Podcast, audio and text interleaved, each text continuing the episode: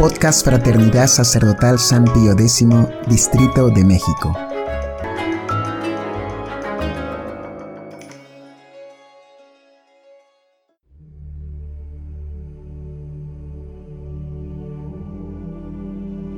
Hojita de fe número 23. Una carta desde el infierno. Te vi ayer cuando comenzabas tus tareas diarias. Te levantaste sin acordarte de rezarle a tu Dios. En todo el día no lo tuviste presente. De hecho, ni siquiera te acordaste de bendecir los alimentos. Eres muy desagradecido con tu Dios y eso me gusta de ti. También me agrada la enorme flojera que tienes en todo lo que se refiere de tu formación como católico. Tu vida sacramental está por los suelos. Solo vas a misa los domingos y esto llegando tarde. Confesar y comulgar rara vez, cuando hay cierta presión por los compromisos familiares. ¿Y qué decir de tu tacañería en hacer apostolado? ¿En difundir tu religión? ¿En enseñar a otros el amor de Cristo o la solicitud de María? Todo ello es muy útil para mí. No sabes cómo me alegra. Tantos años y sigues igual. ¿Crees que no tienes nada que cambiar? Me encanta. Hemos pasado muchos años juntos y aún te detesto. Es más, te odio, porque odio a tu Dios. Que no lo ames, que lo olvides, es una forma de triunfar, de contradecir sus deseos. Con tu cooperación, estoy demostrando quién es el que manda en tu vida. Con todos esos momentos que hemos pasado juntos, hemos disfrutado de muchas películas. ¿Y qué decir de las veces que hemos ido a los espectáculos artísticos en vivo, de los programas de la tele tan picantes, de las imágenes de internet? Ah, y de cuando no te has portado bien con aquella persona. Pero más me agrada que engañes a tus remordimientos con aquello de que eres joven. Tienes derecho a gozar de la vida, no hay duda, eres de los míos. Disfruto mucho de los chistes obscenos que escuchas y cuentas. Tú sonríes de la picardía que tienen y yo me regodeo de ver a un hijo de Dios difundiéndolos. Me fascina saber cuáles son los grupos musicales que más te gustan, porque yo yo mismo los domino y los poseo. También disfruto mucho cuando murmuras de los demás. Los chismes que siembras se dispersan con mucha facilidad. Tienes gran habilidad para crear divisiones. Ah, y te felicito por tu actitud de rebelión siempre contra la autoridad. No dejes que nadie te diga lo que tienes que hacer. Eres libre de llevar a cabo lo que te venga en gana. Esta carta es para darte gracias por dejarme que utilice la mayor parte de tu tonta vida. Eres tan manejable que sucumbes hasta las más simples tentaciones. El pecado se ha adueñado de tu vida. Sigue siendo así. En ocasiones me prestas una gran ayuda cuando das malos ejemplos a los niños. Ellos son tan receptivos que me haces un gran favor encaminándolos a ser como tú. Te lo agradezco mucho. Si tuvieras algo de seso, cambiarías de ambiente, de compañías, hablarías con tus padres, con aquel amigo que se entristece cuando yo me siento dichoso, con el sacerdote ese que rechazas por fuera, pero que admiras por dentro, y que te hace sonrojarte cuando te dirige la palabra. Les pedirías ayuda y ellos seguramente te la darían y regresarías a tus oraciones, a los sacramentos y a tus apostolados. Y entonces, adiós mi gabán, te me escaparías. No acostumbro enviar estos mensajes, pero eres tan conformista y flojo que no creo que vayas a cambiar. Te tengo bien estudiado y más adelante cuando crezcas un poco más, utilizaré mi arma más efectiva. Te induciré a que no creas en mí, a que me consideres una fantasía. Eso me conviene.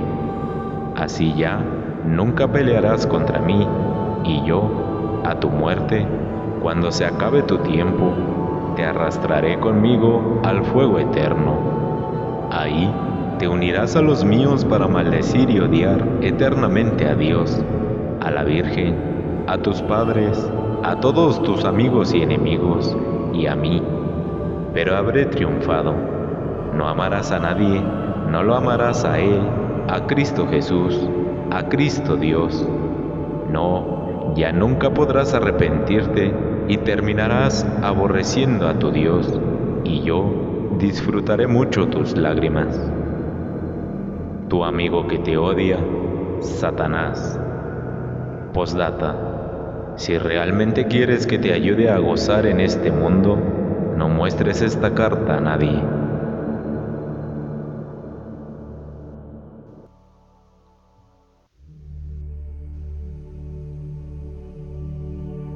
Beatriz, la religiosa pecadora suplantada por la Virgen.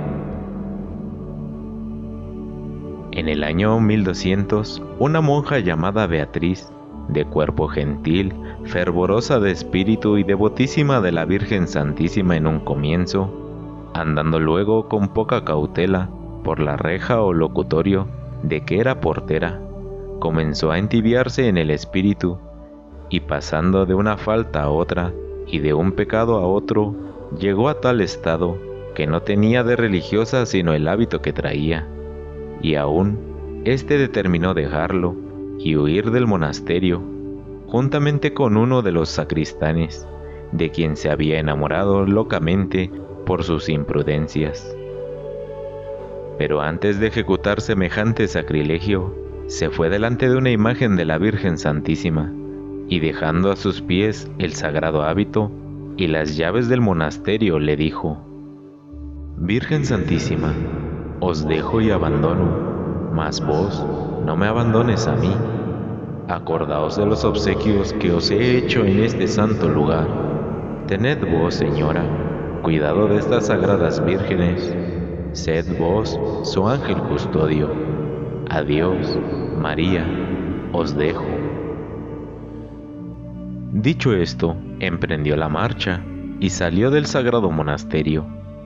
Mientras esa pobre alma se alejaba de Dios y de la Virgen, la Virgen María tomó un cuerpo del todo semejante al de Beatriz, semejante en las facciones, semejante en la estatura, semejante en el color, semejante en la voz, semejante en el movimiento y gesto, y tan semejante en todo que entre ella y la verdadera Beatriz no aparecía otra diferencia sino esta, que era muy descompuesta y disoluta, y la Virgen, bajo la forma de Beatriz, parecía la misma modestia y compostura.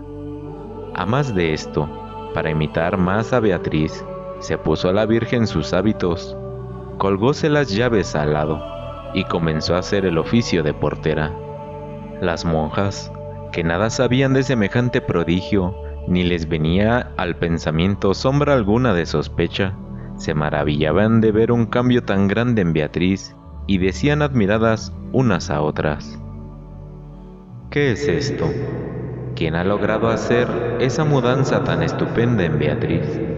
¿Quién le ha trocado aquel mirar tan libre, aquel hablar tan incauto, aquel andar tan suelto y disipado?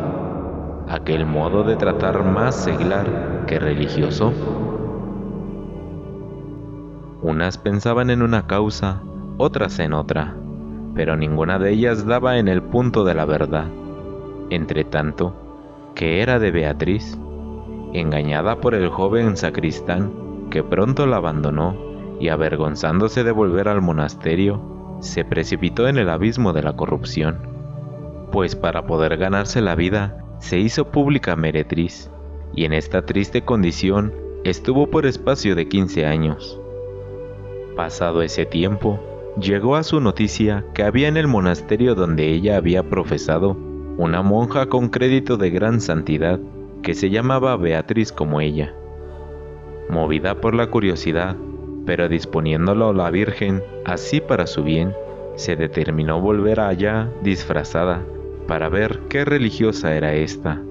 semejante a ella en el nombre, pero muy distinta en las costumbres. Fuese pues para allá. Llegó a la puerta del monasterio y vio que estaba delante de ella una monja absolutamente igual a ella. Palideció la desdichada mujer y no tuvo alientos para decir ninguna palabra. La princesa que habló fue la Virgen María. ¿Me conoces, Beatriz? No, no te conozco. Has dicho bien, no me conoces porque te has olvidado de mí y de mi divino Hijo. Pero, ¿a quién dejaste el hábito religioso? ¿A quién encomendaste las llaves del monasterio cuando huiste de este sagrado lugar? A la Virgen María.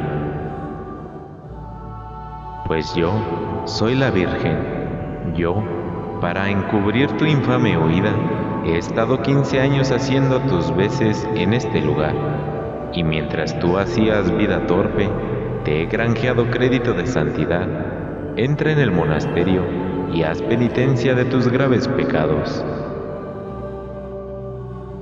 Dicho esto, desapareció la Virgen, dejando allí los vestidos de la religiosa, vistiéndoselos al punto Beatriz, y se mezcló con las demás religiosas.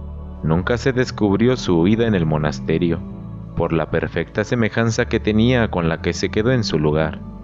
Beatriz hizo áspera penitencia por sus culpas, y en la hora de la muerte encargó a su confesor que publicase este prodigioso suceso, para gloria de la Santísima Virgen. El Rosario Nací en una granja, críeme en el campo, con la gente que reza y que vive del santo trabajo. Los dos seres que mi vida me dieron murieron temprano, y mi padre me dijo al morirse, Hijo mío, en la yar hay un clavo, del que pende un tesoro bendito. Ve, búscalo y tráelo. Fui, busqué remiré, y a mi padre solo pude alargarle un rosario.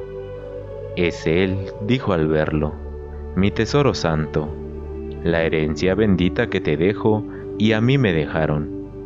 Tu abuelo y mi padre tuvo callos de puro rezarlo, y tu madre con él en el cuello fue al campo santo. Yo quíteselo allí y ahora muero, gustoso, besándolo. Vienes de la tierra, hijo mío, no puedo dejártelos, pero en este rosario te dejo los tesoros de un padre cristiano. Con él, siendo pobre, siempre tuve salud y trabajo, y el pan nuestro que a Dios le pedía jamás me ha faltado. Mas, ya siento acercarse a la Virgen, ya me duermo tranquilo en sus brazos Murióse mi padre y era entonces yo un pobre muchacho. Hoy, que soy mayor y recuerdo los tiempos pasados, al ver que los niños no saben rezarlo, que ya en nuestras casas no lo ven colgado, y que el mundo entero se siente angustiado. Señor, ten piedad, ten piedad, Señor, no más olvidarlo.